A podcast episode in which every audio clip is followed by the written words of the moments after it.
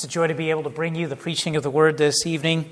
And uh, to that end, if you would please open your Bibles to Psalm 46. We just sang it, and so then we'll read it, and then we will hear it preached. So let's uh, turn to Psalm 46, and uh, let's give attention to the reading of God's word. Psalm 46, uh, beginning in verse 1. Hear now the word of God. God is our refuge and strength, a very present help in trouble. Therefore, we will not fear, though the earth gives way, though the mountains be moved into the heart of the sea, though its waters roar and foam, though the mountains tremble at its swelling. There is a river whose streams make glad the city of God, the holy habitation of the Most High. God is in the midst of her, she shall not be moved. God will help her when morning dawns. The nations rage, the kingdoms totter. He utters his voice, the earth melts. The Lord of hosts is with us, the God of Jacob is our fortress. Come, behold the works of the Lord, how he has brought desolations on the earth. He makes wars cease to the end of the earth. He breaks the bow and shatters the spear. He burns the chariots with fire. Be still and know that I am God. I will be exalted among the nations, I will be exalted in the earth. The Lord of hosts is with us. The God of Jacob is our fortress. May God add his blessing to this reading from his holy and inspired word. Let's bow together in a brief word of prayer. Let's pray. Father, we are grateful that you give unto us this Sabbath day rest, a day upon which we can cease from our labors, where we can rest from our concerns, and we can enter into your presence with the people of God, that we can enter into your courts with thanksgiving and praise where we can stop and not only pray, O Lord, to you, sing to you, sing unto you praises, and acknowledge your sovereignty, your holiness, and your might, but we can also have you, O Lord, speak to us as your needy children, where you can feed us with Christ, the manna from heaven, and where you nourish us and strengthen us, you comfort, you guide, and you lead us. We pray, Lord, that you would give us ears to hear, eyes to see that you would remove the sin from our hearts and from our eyes, that you would glorify yourself in our midst, and that indeed uh, that you would teach us that you are our fortress. We pray and ask all of these things in Christ's name. Amen. In 2004, the third largest earthquake ever recorded in a seismograph occurred in the Indian Ocean off the coast of a number of different Southeast Asian countries. Uh, the, the earthquake measured at 9.1 on the Richter scale. It killed more than a quarter of a million people. It produced a tsunami with waves as high as 100 feet. And it was, as you can imagine, one of the deadliest natural disasters in all of recorded history. I think such is the nature uh, of the tumult of, that we find here recorded in the opening verses of Psalm 46, here in verse 2 Though the earth gives way, though the mountains be moved into the heart of the sea, though its waters roar and foam, though the mountains tremble at its swelling. Now, it's quite possible that the psalmist here uh, has to us, uh, gives to us uh, reflections on the heels of a natural disaster. That certainly can be in view. But at the same time, I don't think we can restrict or should restrict the Psalm's applicability and relevance simply to times of natural disaster where we might see a storm blow through and, and destroy a lot of things, or when we might uh, be near the coast where we can see flood waters come in. While it certainly can address those types of situations, at the same time, I think that the psalmist can be speaking in hyperbole and exaggerated prose because often this is the way that we feel uh, when we have turmoil in our lives. It doesn't take a natural disaster to put trouble into our hearts, say, for example, in the face of great sin. Great sin can seemingly undo us. It can make us feel as if the world is coming to an end. It can make us feel as if the ground beneath our feet upon which we walk is unstable and unsteady, and we're unable to get a hold. It can make us feel like we do not want to get out of bed. It can make us feel as if the world is coming to an end and perhaps that we have failed God, and because we have failed God, He has abandoned us. On the other hand, it might not be personal sin, it might be great tumult in the culture, and that is certainly something that we are watching continuing to unfold uh, in the news on a daily basis. I mean, if we think about it, uh, I've been able to observe over the last couple of years, as all of us have, that the times in which we lived have been somewhat unsettling.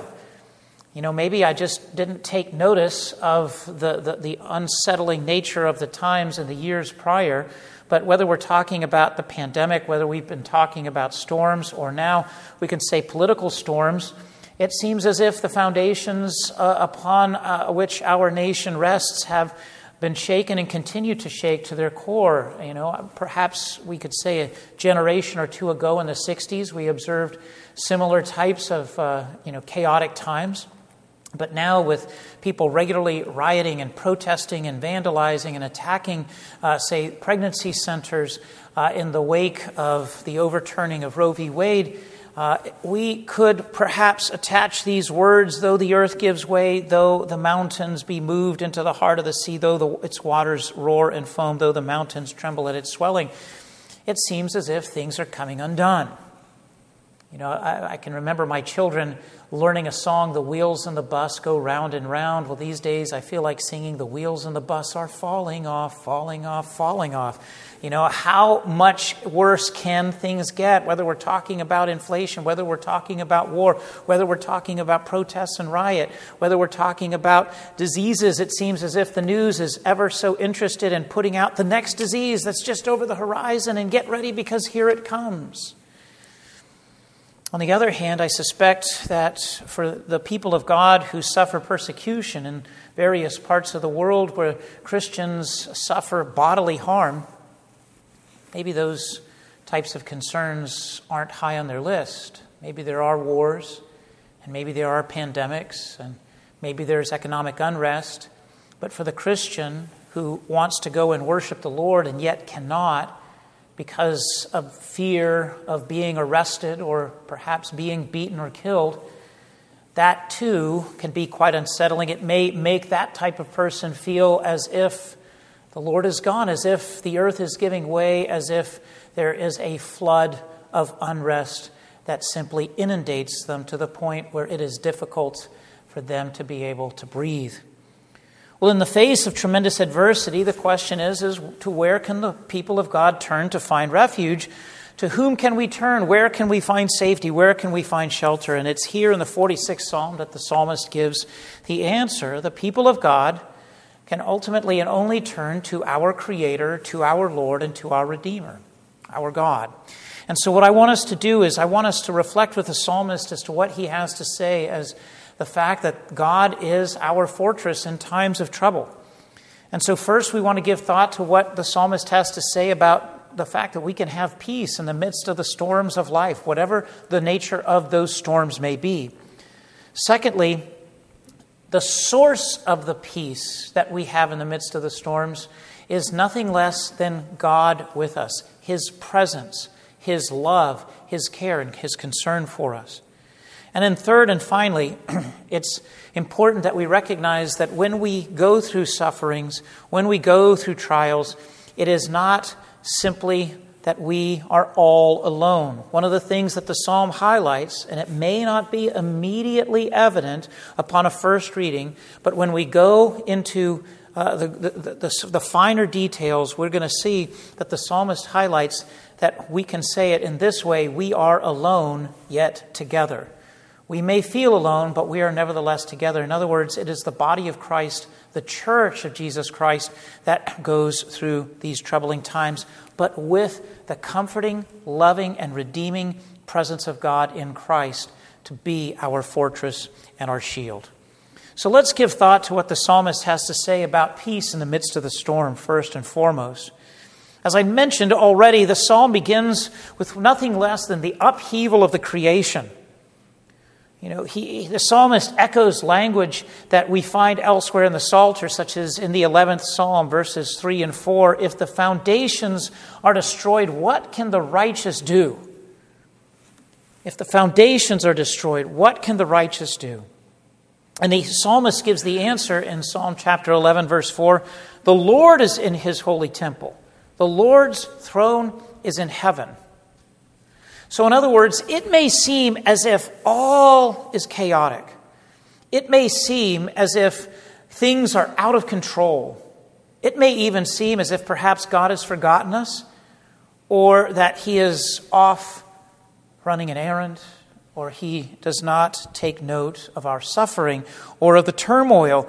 And yet the psalmist says in Psalm 11 the Lord is in His holy temple, the Lord's throne is in heaven. In other words, as disordered as things may seem here upon the earth, they aren't. God is in control. Nothing can shake the foundations of heaven. No one can take God off of his throne. And so the psalmist here gives a similar answer. You know, he says again in verse 2 Though the earth gives way, though the mountains be moved into the heart of the sea, though its waters roar and foam, though the mountains tremble at its swelling, he points us to the very foundations of heaven when he says in verse 4 There is a river whose streams make glad the city of God, the holy habitation of the Most High. now, in Jerusalem itself, there is no river that runs through the earthly city of Jerusalem. And so, therefore, we know from this geographic fact that the psalmist is pointing our attention to the very throne of God. Recall in the Garden of Eden, which was, we can say, the first earthly dwelling place of God in the midst of his people, a river flowed out of Eden and broke into four riverheads. We also know from the book of Revelation, in Revelation chapter 22, verse 2, that there is a river that flows out of the New Jerusalem. And so the psalmist, I think, is reminding us of the peaceful serenity uh, in the pristine world before the intrusion of sin. He's pointing us back. He's reminding us to the very presence of God in the Garden of Eden. But there's a sense in which we can say this is a trip back to the future as we look back to Eden and we circle back and we also take note of the river that flows out of heaven itself, that it flows out of the peaceful gates of Zion. He's pointing us to the realities of the new heaven and the new earth, the new creation. And in contrast, here, notice to verse 2 the roaring and the foaming waters of this world. The river of Zion is a source of joy, and it makes glad the city of God. You know, I, I know that everybody has perhaps different likes and preferences, but what comes to mind is the thrashing sea. There have been an occasion or two when my family and I have been vacationing near, uh, near or at the beach and uh, a storm blows in. And you know, you can see with great clarity the bolts of lightning as they come dancing from the, the heavens down into the water. And you see the flashes of light, and you can take a look and you can watch the ocean as it is churning and it is seemingly angry with energy. And you can contrast that with the sounds of a peaceful flowing stream a stream that has just that trickle. You listen to it, and it just perhaps naturally instills a sense of peace in you. And so here, there is this river that makes glad the city of God. It's peaceful. Why is it, peace, is it, is it peaceful? Because its source comes from the very throne of heaven itself, from beneath the throne of God.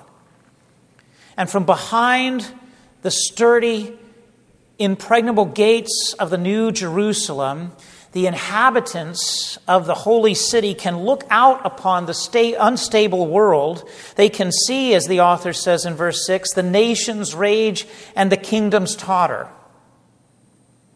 You know, in other words, how many of us have ever observed traumatic events, but blessedly from a distance? So that as you see the events unfold, you know that you stand upon a safe perch. You know, there's a sense in which you get that feeling when you're watching, say, a documentary about a tragedy. You know that you rest safe and secure sitting on your couch because you know that the events are distant from you. Well, here there's a greater sense of safety that we can have because as we watch the nations rage, as we watch the kingdoms totter, as we see the world lose its mind, if we have a proper foundation resting sure as we stand from the gates of heaven and look out upon the world, listening to the river that runs through New Jerusalem, that makes glad the city of God, then we can look out upon the world with a sense of peace. It's not that we think that we can ignore the raging nations or that we somehow are indifferent to what goes on in the world, but rather we know who's in control. It is God who is in control. Moreover, what the psalmist is conveying to us is that God protects his people. He watches over us. He places his gates around us. And so, thus, the psalmist says in verse 9, He makes wars cease to the end of the earth. He breaks the bow and shatters the spear. He burns the chariots with fire. Think of how many times, whether we're talking about God's actions in the book of Judges, whether we're talking about Israel's deliverance from Egypt, whether we're talking about Gideon's defeat of the Assyrians. In all of these different instances that are spread from the beginning of the scriptures all the way to the end, God is sovereign over the nations. God is sovereign over the nations, despite their raging, despite their power, despite uh, their, the, the force that they have with their military might. They are as nothing in the presence of the Lord. God can end wars, He can uh, turn the heart of the king in His hands. And so, what the psalmist points us to is the psalmist says, Don't look to the unrest that you see in the world, but rather Rest assured in the peace of Zion. Rest assured in the firm foundations of heaven itself. Rest assured in the protection and the safety that only God can give. And this, therefore, brings us to our second point is that when the author here of the psalm points us to the peace of Zion and to the joy that comes from the New Jerusalem, it's not so much the place, it's not so much the place as much as the chief inhabitant of the New Jerusalem. In other words, how often have you ever given thought to this? Is that, at least for me, it doesn't really matter where I am. It doesn't matter where I am in the world. To me, it ultimately matters who I'm with.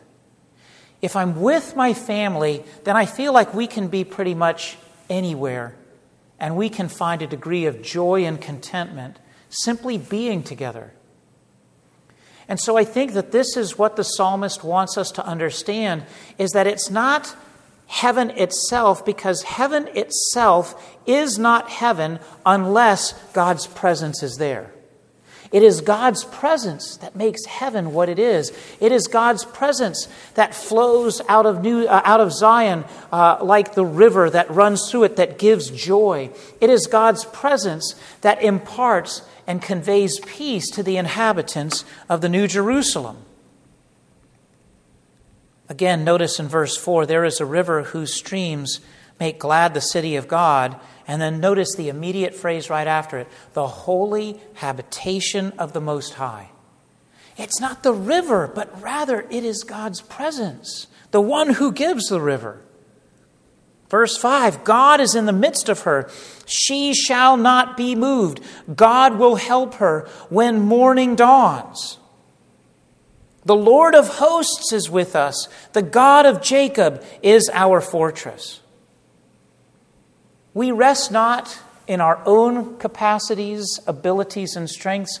We rest not in the might of arms or in the security that money can give or the supposed uh, protection that friends or people in powerful places can give, but rather the psalmist says the people of God take shelter and rest in the very presence of God. It's God's presence that ultimately constitutes the true foundation of Zion. Wherever God dwells, that's where you find heaven. Whether it's in Eden or whether it's at Sinai, in the Holy of Holies, or here in the New Jerusalem that the psalmist writes of.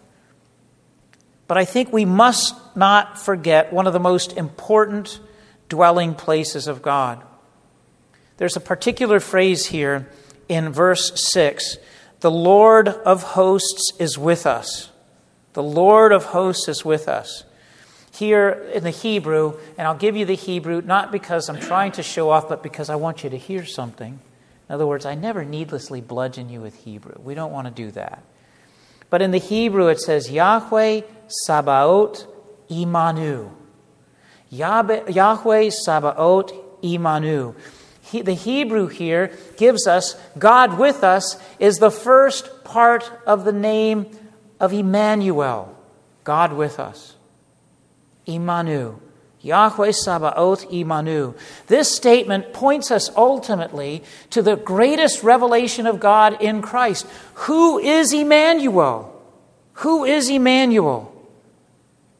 The prophet Isaiah said that God with us, Emmanuel, you will call his name Emmanuel, looking forward to the birth of the Messiah. And who is it that is born in, with the, the announcement of the angels, but Emmanuel, God with us, the Lord Jesus Christ? What is the greatest manifestation of God's presence uh, in our midst?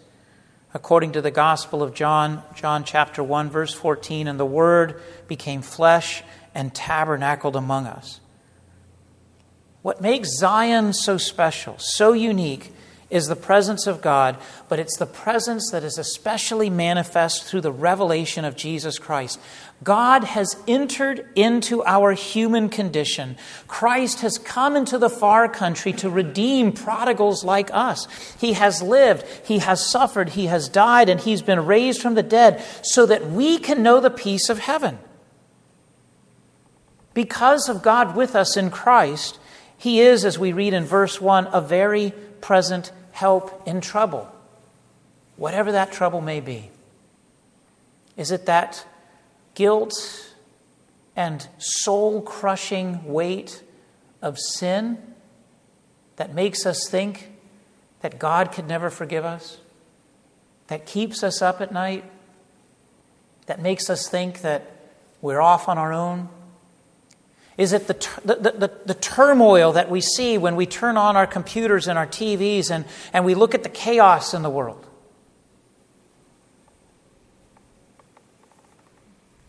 Whatever it might be, it is God's presence in Christ who is a very present help in trouble. In other words, in the moment, at this present moment, God's presence in Christ in our hearts the indwelling power and work of the Holy Spirit is a very present help in the midst of our trouble.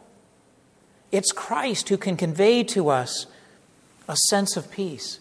It is Christ who, in the midst of our sufferings and our difficulties, can impart to us a sense of joy. Consider it all joy, my brothers, when you encounter trials and tribulations, says James in the opening chapter of his epistle. How is it that you can encounter joy? Because in Christ, we know that He is present with us. And not only is He present, but we know that by His sovereign will, He is using the events in our lives to conform us to His image. He's sanctifying us, He's purifying us, He's pouring out upon us His love. But at the same time, not only is God's presence in Christ a present help in trouble, but as verse 10 tells us, he is also the source of our future peace. I will be exalted among the nations, I will be exalted in the earth.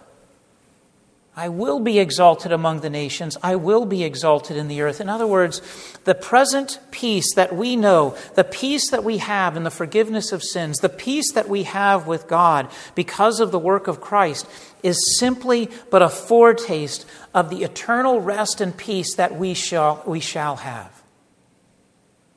Or, to quote Martin Luther's famous hymn, which we will sing in a few moments, which is based upon Psalm 46 Did we in our own strength confide? Our striving would be losing. We're not the right man on our side, the man of God's own choosing. Dost ask who that may be? Christ Jesus, it is He. Lord Sabaoth, His name, from age to age the same. He must win the battle. When Luther wrote the words of that uh, very popular and well known hymn, as, as he reflected upon Psalm 46, he saw the answer in God's presence in Christ. We're not the right man on our side, dost that uh, the man of God's own choosing, dost ask who that may be? Christ Jesus, it is he. It was Christ who is that present help for Luther. It is Christ who is our present help as well as our future help. Christ delivers us from Satan, sin, and death, and even now protects us in the midst of the chaos of this world. He gives us both a present and future hope through his all sufficient redemption. Third and finally, we have to recognize that as, as much as we may think that we're alone sometimes in this world, that we're not. You see, the only place in which we can find shelter is in Christ Jesus, as Luther says, the man of God's own choosing. But this isn't something that we must do alone or that we can do alone. We don't stand alone with Christ against the world. We rather stand alone together. I don't know if you've noticed this, but at a number of key places in the psalm, take note of the plural personal pronouns. In verse 1, God is our refuge. Verse 2, therefore we will not fear. Verses 7 and 11 The Lord of hosts is with us. Jacob is our fortress. In other words, the psalmist is not making this cry alone. And when we take the words of the psalmist upon our own lips, hearts, and minds, we do not utter them alone, but we utter them together with the people of God. I think that it can make all the difference in the world having the presence of somebody else with you as you look upon the situation that you have to face. I think, for, for example, it's my children, sometimes they are most fearful when they have to do something alone. You know, it's like uh, my daughter is getting ready to go to camp in a couple of weeks to Twin Lakes, and all of a sudden she had this massive fear break out into her heart. I decided I don't want to do this. I don't want to do this. I made a rash decision. I, I told you I wanted to go when I really didn't want to go. We said, just calm down. Calm down. And one of the things we told her is we said, look, first of all, it's not for a couple of weeks, it's like four weeks away. You know, by that point in the summer, you're probably going to get tired of us. you're going to be like, get me out of here.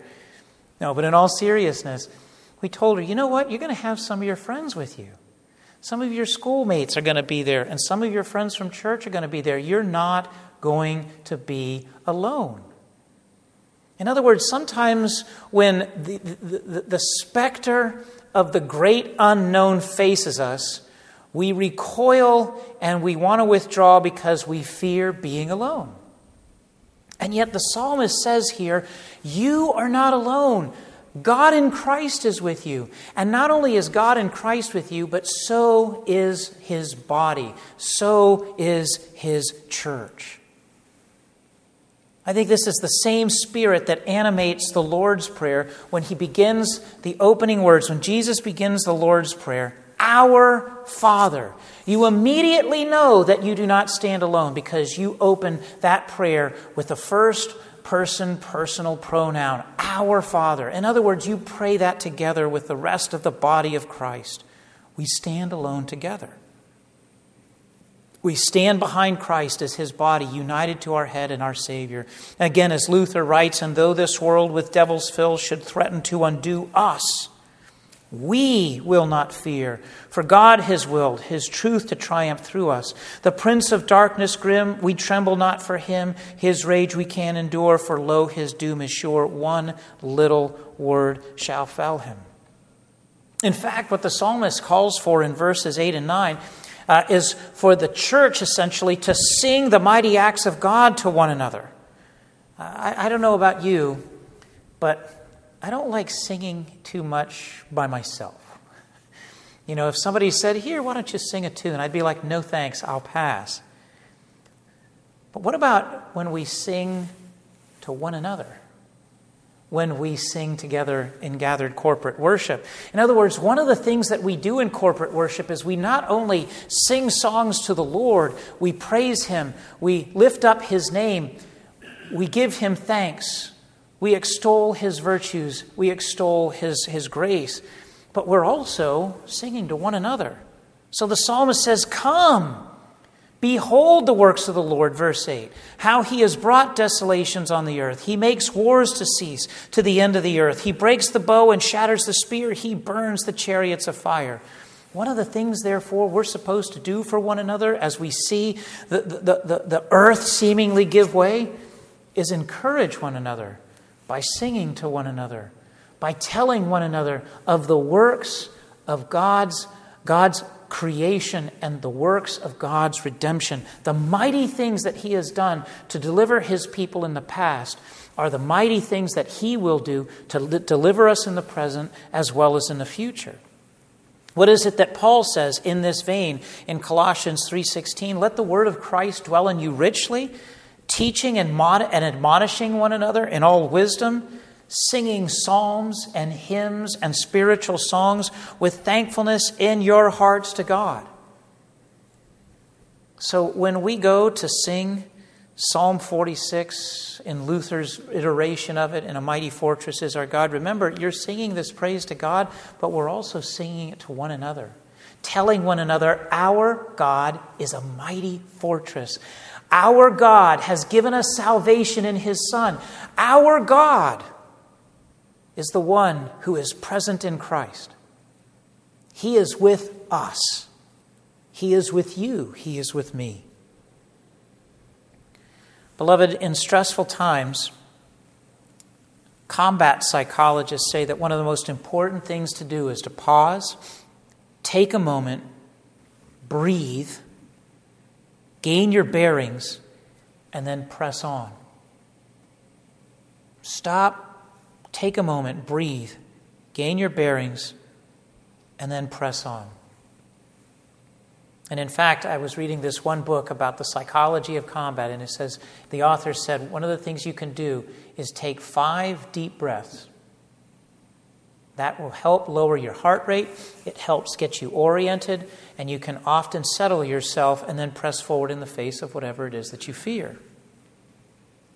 Well, in the same manner, I believe that the psalmist is giving us the same advice, not in those precise words. But notice what the psalmist says in verse 10 Be still and know that I am God. I will be exalted among the nations, I will be exalted in the earth. Be still and know that I am God. In the face of crushing sin, seek God in Christ and seek the forgiveness that He offers. In the face of trials, of unrest, of tribulation, take a moment, stop, take deep breaths, breathe in the truth of the gospel of Christ. Breathe in the air of the new creation. Breathe in the air of heaven itself so that it would fill your lungs with strength, so that it would fill your spirit with life, so that it would fill your spirit with a sense of peace and joy that only Christ gives us by his grace. And seek shelter in the mighty fortress of Yahweh in the flesh, Emmanuel, God with us the Lord of hosts is with us. The God of Jacob is our fortress. Let's bow together in a word of prayer. Father God, we are grateful that indeed you are our mighty fortress. For in Christ you are Emmanuel, God with us, and were the right man not on our side, the man of your own choosing, we would be without hope. So often, O Lord, the things of this world, the challenges that we face, the fears that seemingly choke out our faith, seem to have greater influence upon us than your word. We pray, O oh Lord, that in the face of our fears, in the face of the chaos that we see, perhaps even at times in the face of persecution, or even in the face of natural disasters, O oh Lord, whatever it is that we fear, help us to remember that you are our fortress, that you have forgiven us of our sins in Christ, that you are a heavenly Father that cares for us moment by moment, We pray that we would stop, that we would be still and know that you are God, that you are strong to save. Your love is over, overly abundant and gracious, and that you watch over us moment by moment, day by day, and that a, not a single hair falls from our head apart from your will. Oh, Father, cement these truths in our hearts so that we would rest assured in the unshakable foundations of heaven itself. That though the waters may foam and the sea may roar and the earth may give way, we will stand firm upon you, our rock, the rock of our salvation. We pray and ask all of these things in Christ's name. Amen.